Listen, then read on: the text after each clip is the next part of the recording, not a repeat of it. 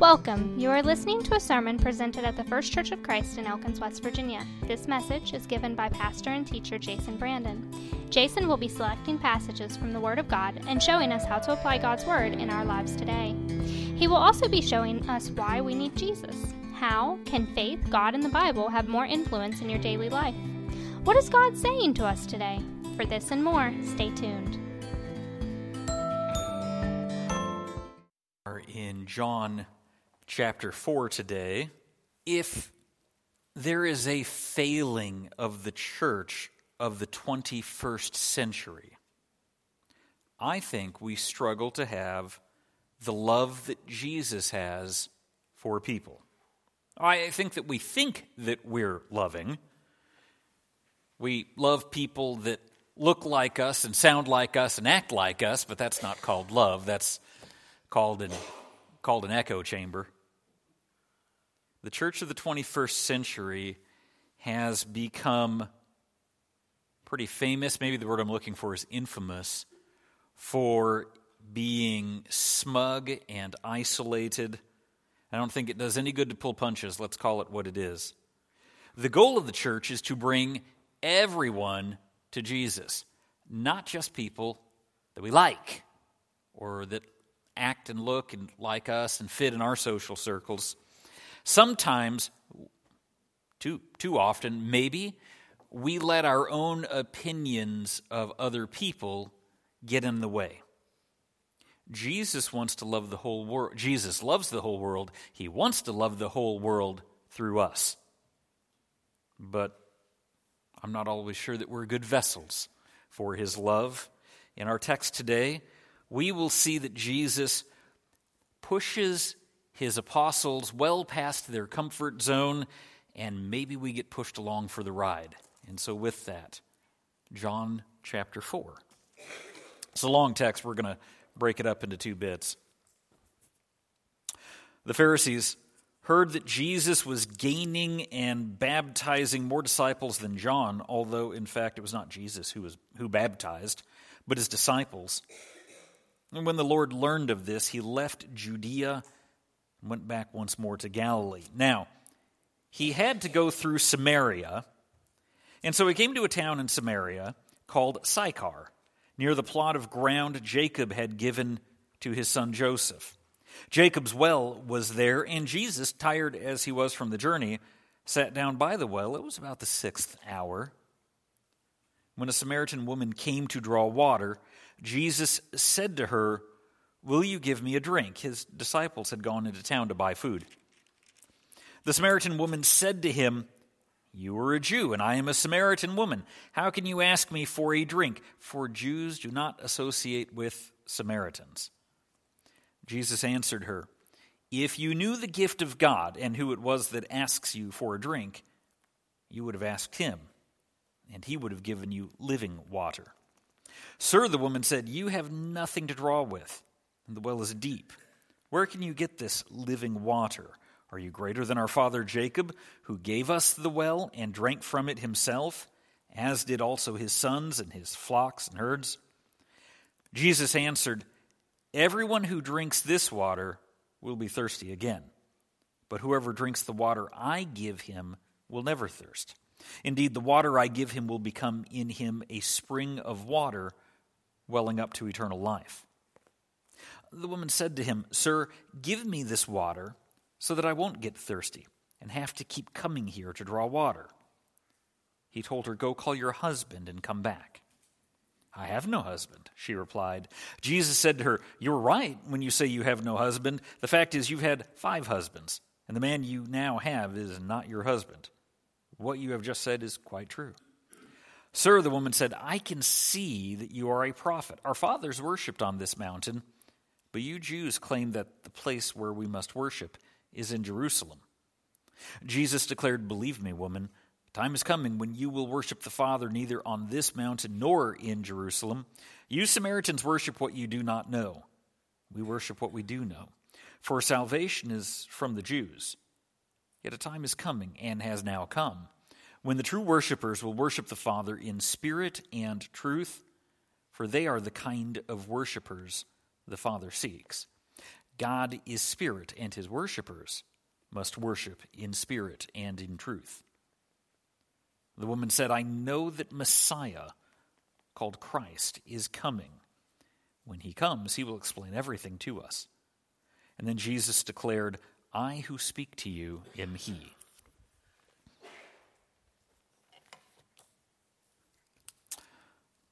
From what I've read, ancient Jewish culture allowed for a couple of divorces. In certain circumstances, you could get away with three.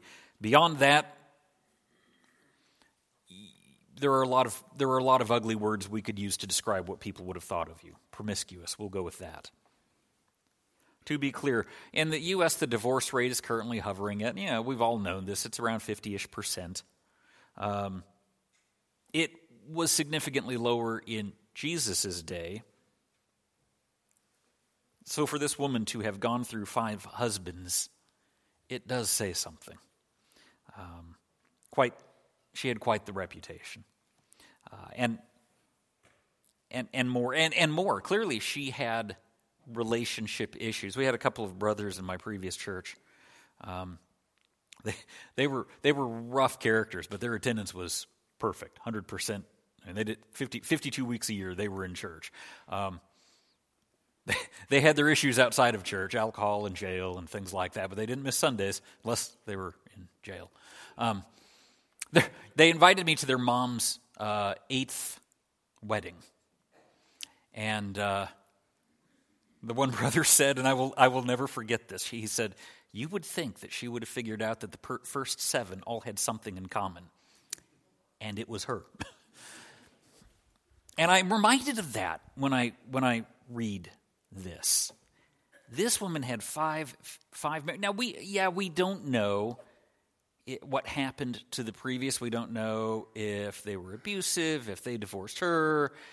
We don't, we don't. There's a lot of details we don't know, but we know that she'd given up on getting married, and now she was just living with a guy. And Jesus calls that. So you can only what if, what if, what if so much. This woman was in sin. We, the Bible doesn't pull punches on that. Um, I suspect that she was part of the problem. Uh, I certainly get the impression that she'd given up trying and didn't, didn't care anymore, that she was weary of, of marriage. This woman is exactly the kind of woman that many people would look down on today as well. Her life was a mess. Her life was full of sin. Uh, and, and, again, Jesus calls her on that. There's only there's not a lot of wiggle room for defending. Well, maybe they all died. Or I mean, frankly, if she had five dead husbands, there's a different question I have on, on what's going on. So I don't think that you know. I think that the town would have tried her for murder after a certain point. I, I think, considering Jesus knew all this, I don't think I have any questions about what kind of a woman she was, but let me tell you something else about her. Uh, she, this woman was made in the image of God. This God loved her. Jesus loved her. God sent Jesus to die for her. So how dare I or anyone else look down on her? She is a beloved child of God. Now you're going to say, Jason, but her lifestyle is sinful. And and I completely agree. That's a problem. But the way we deal with sinners is to love them, not look down on them. How are they going to overcome their sin? How are they going to want to come to God through his son Jesus if the church treats them like trash? Nobody's going to want to come to a church that treats sinners like trash. We none of us were perfect. None of us are perfect. We weren't perfect when we started coming to church, when we became Christians. We're not perfect now.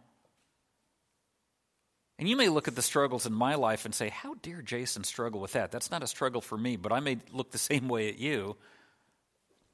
And I, if the Holy Spirit works, and I think He works wonders, if He works, then I am more Christ like now than I was 10 years ago, 15 years ago, 20 years ago.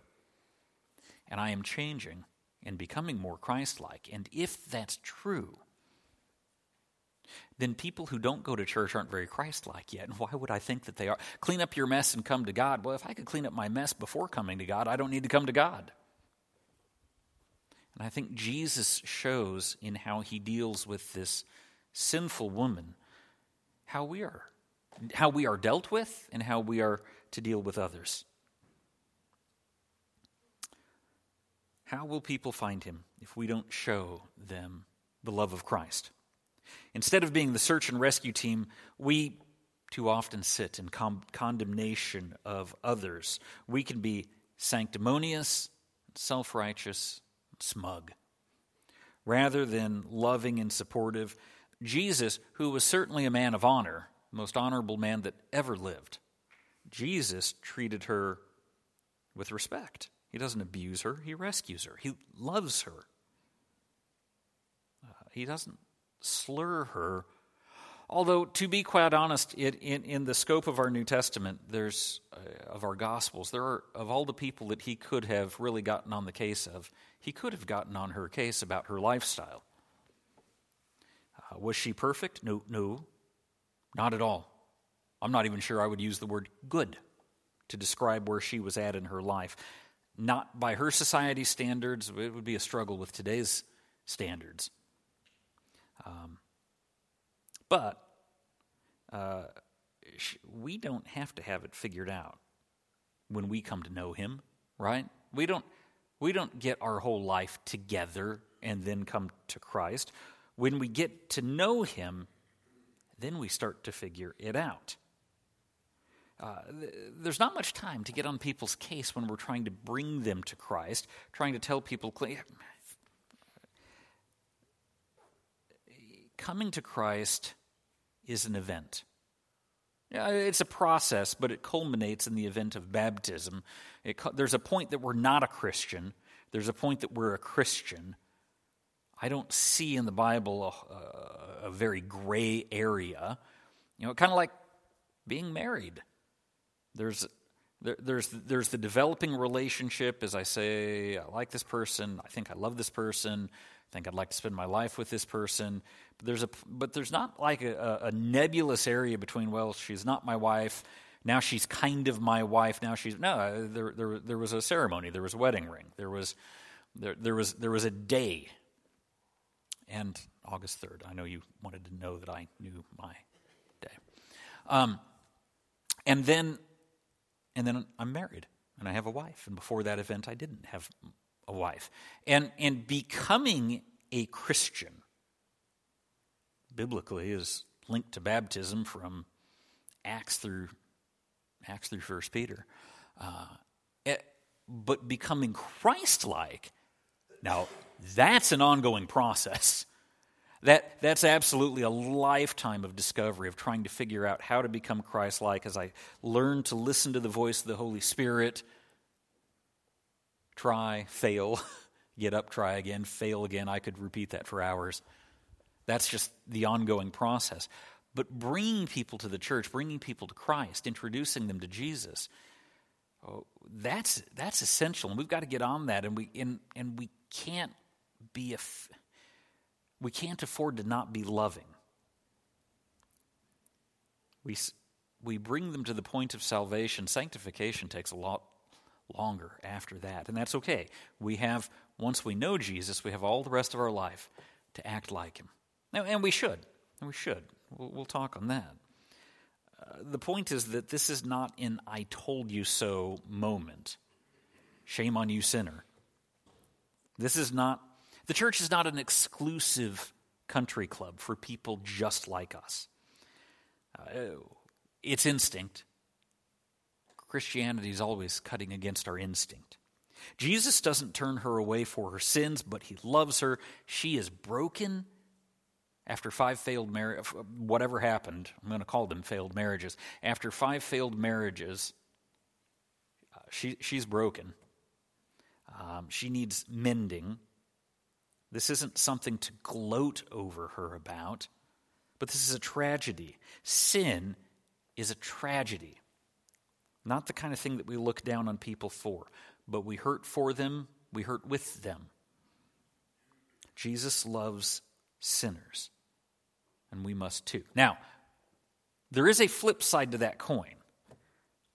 He doesn't dodge her sin either, he calls it out. In what I assume is a very supernatural way. The fact that he knows so much about her.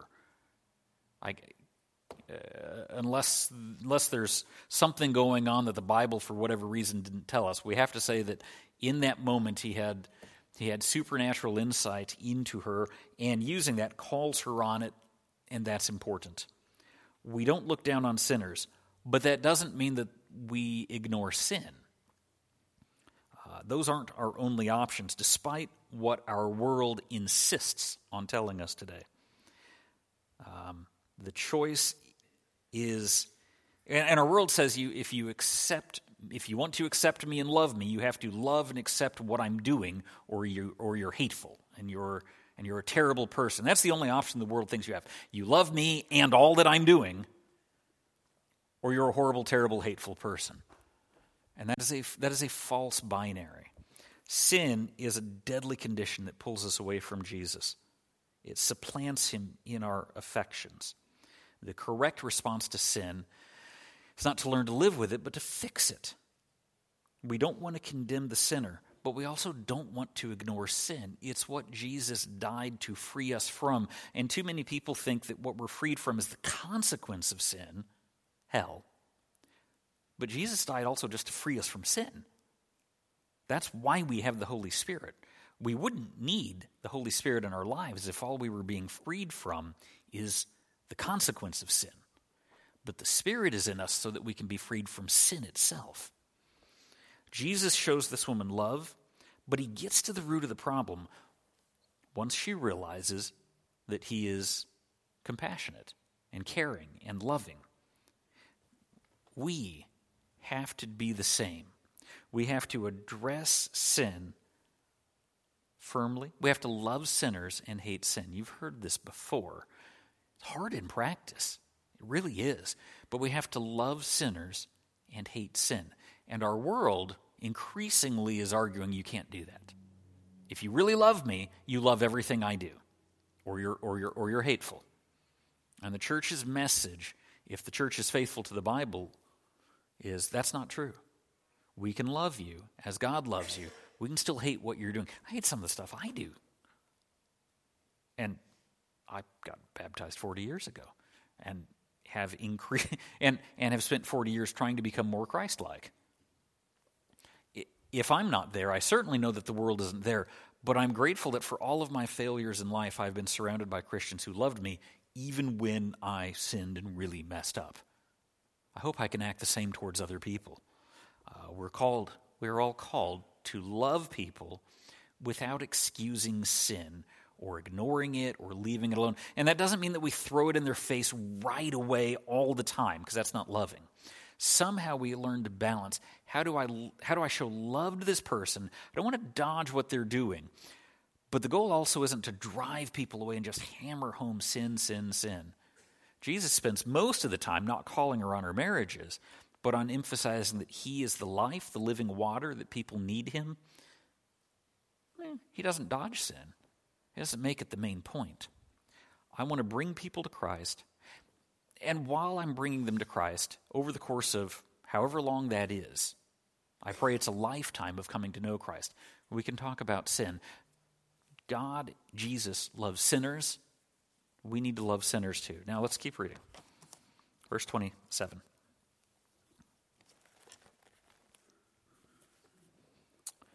Just then, his disciples returned and were surprised to find him talking with a woman. Just as an aside, this isn't part of the sermon. We are very spoiled in the U.S. in that men and women can talk and it's not considered inappropriate. I have been in other, I've done missionary work in Papua New Guinea. If you talk with a woman, you're clearly having an affair with her. The whole town assumes that because men and women don't talk together. And that, that's not just biblical day, that's many parts of our world. So the fact that Jesus was talking to a woman was a little scandalous back then. Okay, so, all right, so starting over. Jesus, just then, his disciples returned and were surprised to find him talking with a woman, but no one asked, What do you want? or Why are you talking with her? And then, leaving her water jar, the woman went back to the town and said to the people, Come see a man who told me everything I ever did. Could this be the Christ? They came out of the town and made their way toward him. Meanwhile, his disciples urged him, Rabbi, eat something. But he said to them, I have food to eat that you know nothing about. And then his disciples said to each other, Could someone have brought him food? My food, said Jesus, is to do the will of him who sent me and to finish his work. Do you not say four months more and then the harvest? I tell you, open your eyes and look at the fields. They're ripe for harvest. Even now the reaper draws his wages. Even now he harvests the crop for eternal life, so that the sower and the reaper may be glad together. Thus, the saying, one sows and another reaps, is true. I sent you to reap what you have not worked for. Others have done the hard work, and you've reaped the benefit of their labor. Many of the Samaritans from that town believed in him because of the woman's testimony. He told me everything I ever did. And so when the Samaritans came to him, they urged him to stay with them, and he stayed two days. And because of his words, many more became believers. They said to the woman, We no longer believe just because of what you said. Now we have heard for ourselves, and we know that this man really is the Savior of the world.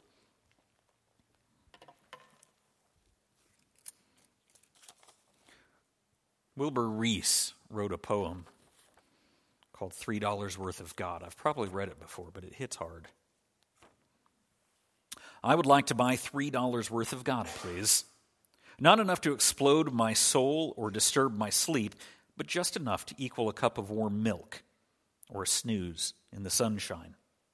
I don't want enough of God to make me love a black man or pick beets with a migrant.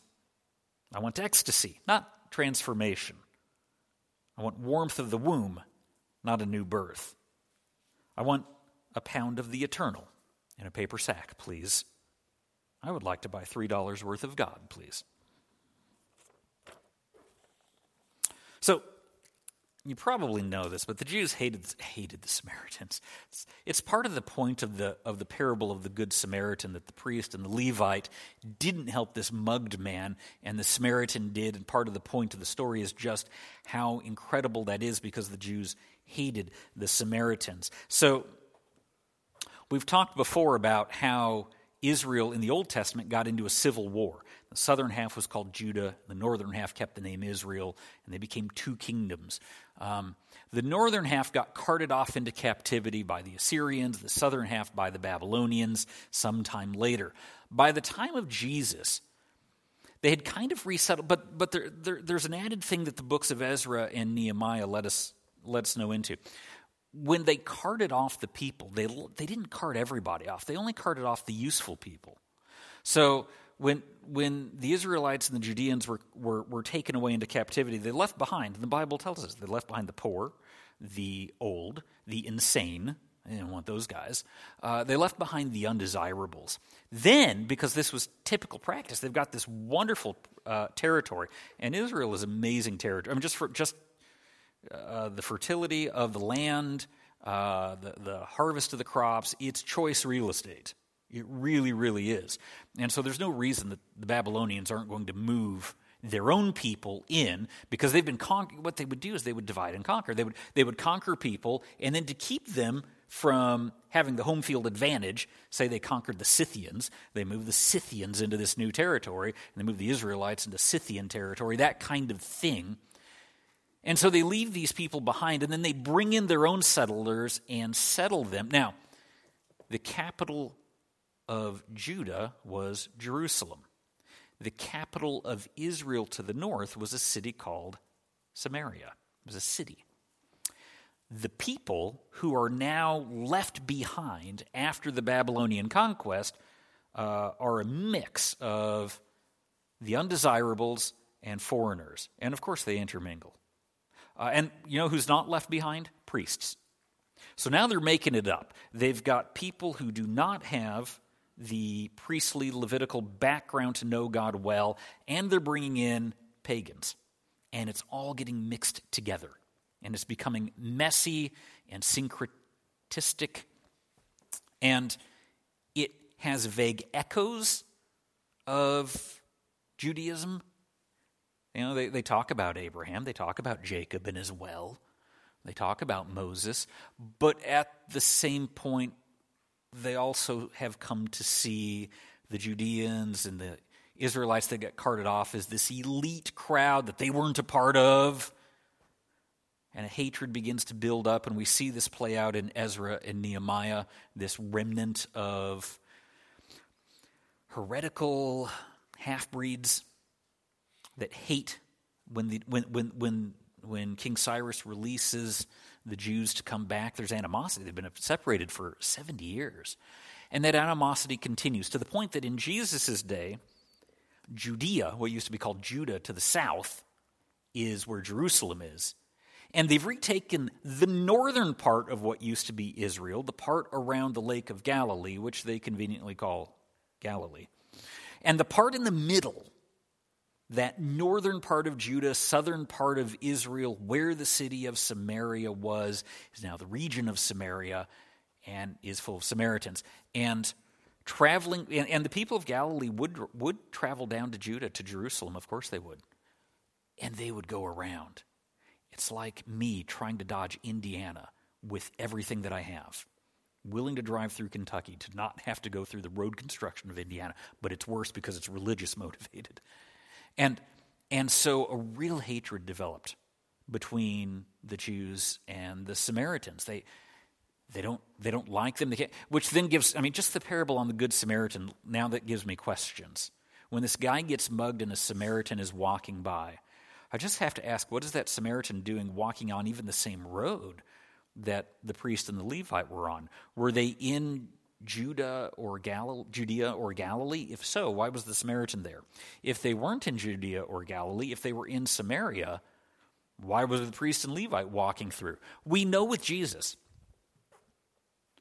Jesus says, and the text doesn't say this, but I know this is stupid.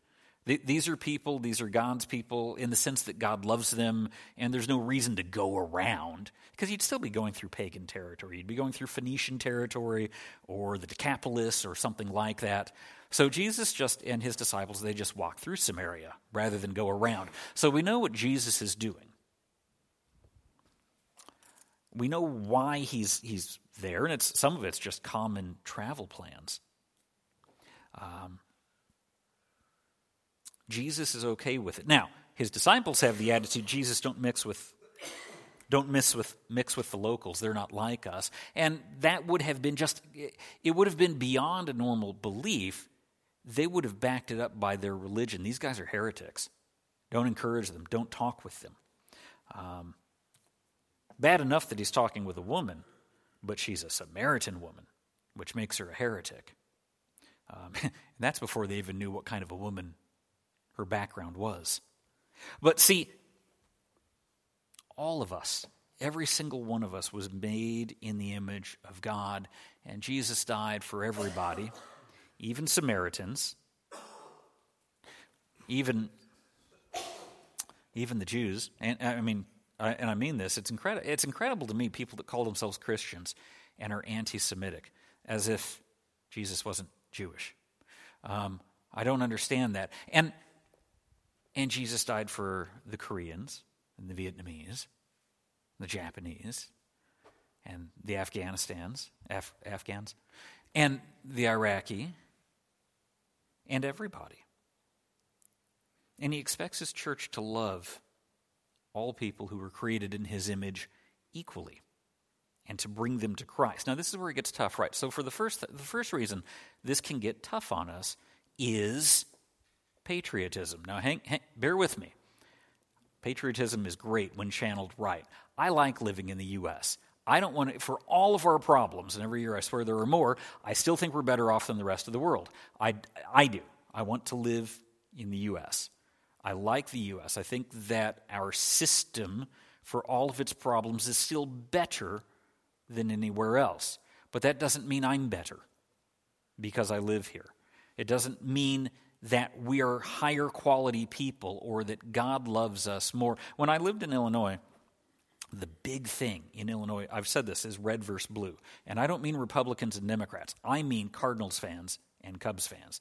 And you don't get the level of hatred some of them have for each other that would polarize families that would have made the U.S. Civil War jealous uh, of, of the level of, of antagonism between these, peop- these people, these Cubs fans and these Cardinal fans. And from the outside looking in, it's just insane because they're not even playing on those teams. They're just watching TVs. It's no effort on their part. The guys in the Cubs and the guys in the Cardinals like each other. They, they, they play in the same league, they're friends, but their fans hate each other. And and from the outside looking in, sports has to be incredible to look at people, how much fans of sports can hate each other. We've got nothing on. Look up at some point, uh, if you want some little fun history on Rome and Constantinople. They had the, the chariot, the, the chariot races had colors. And in the days of Rome, the blues and the greens, their riots, the blue team versus the green team, um, thousands died from what I've read in the course of these riots over the course of years, which is incredible. I mean, they would kill each other for their sports team. Human nature wants to do that. We want to find our tribe and demonize everybody else for, for nothing. We are not better than any other human being on earth. I do think that, again, I want to emphasize that I think that we have a, we have a, a decent government. And I'm very proud to be a part of that government. But that doesn't mean that God loves me more than somebody in any of the other nearly 200 countries on earth. Um, I cannot let patriotism, the good kind, launch fireworks on the 4th of July, that kind of thing, uh, I, I can't let my patriotism for the U.S. turn into hatred for other countries or other people that God loves. Second thing that I have to contend with or that other people maybe have to contend with. I don't know that this is as much. I'm very grateful for the family that I was raised in. But I have to watch against it. Sometimes we're just raised wrong. Um, some, some of us may have been raised, or we were taught, that those people aren't like us. They don't look like us, and they're somehow inferior. And we were, and, and it's hard to, if you're raised a certain way, it's very hard to overcome that. It's hard to say that mom and dad were wrong. It's hard to cut against the grain when you've been raised with some level of racism, perhaps, in the family. Um, in fact, in answer to how do we get over that, my argument is you can't. I think that Jesus, I think the Holy Spirit in us can get us over that. But I don't know that we can change that on our own because we can't get rid of sin on our own. We need Christ to set us free from our, our hatreds and our, and our bigotries. Um, the apostles were stunned. Jesus, how can you talk to this Samaritan woman? And Jesus loved his apostles. And I think that they were good people, but I don't think that they were 100% Christ like yet. Again, that's a lifetime process.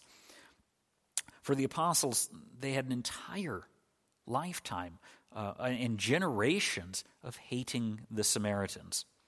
Um, these are our enemy. Jesus, why aren't they your enemy? Yeah, and it's funny because I wonder if they had forgotten that Joseph had married an Egyptian woman while he was in Egypt, that whole Exodus thing that led into the end of the book of Genesis. Moses married an Egyptian woman, Zipporah. Um, the King King David, his great grandmother, was a Moabite, which, if you put all this together, that means Jesus wasn't 100% Jewish. He may have been mostly.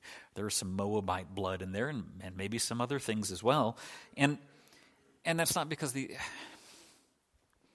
Egyptian, Moabite, Israelite, we're all human. There's just the human race. In fact, if I do my math right, I think it's pretty easy math. Everybody got off the ark, everybody's descended from Noah knowing that we're all descended from, from Noah, we're, all, we're just one race. We're the human race. Um, we have to learn to love people, regardless of skin color or race or nation, everybody, no exception. And for some of us, I think it starts by saying maybe that is a problem in my maybe it isn't. I know some people say you can never be truly colorblind. I completely disagree. I think you can get there. I think God can get us there. But I don't think that it comes easy. And, and depending upon how we were raised, it might be very difficult. But because Jesus loves everybody, we need to love everybody. Uh, might have to unlearn a few things, but we know that God loved the whole world, that He sent His only Son, that anyone who believes in Him will not perish, but will live forever. Our hymn of invitation today is hymn number 332. Jesus loves sinners. Jesus loves strangers. Jesus loves people that he knew would later reject him. Do we love people as Jesus loved people?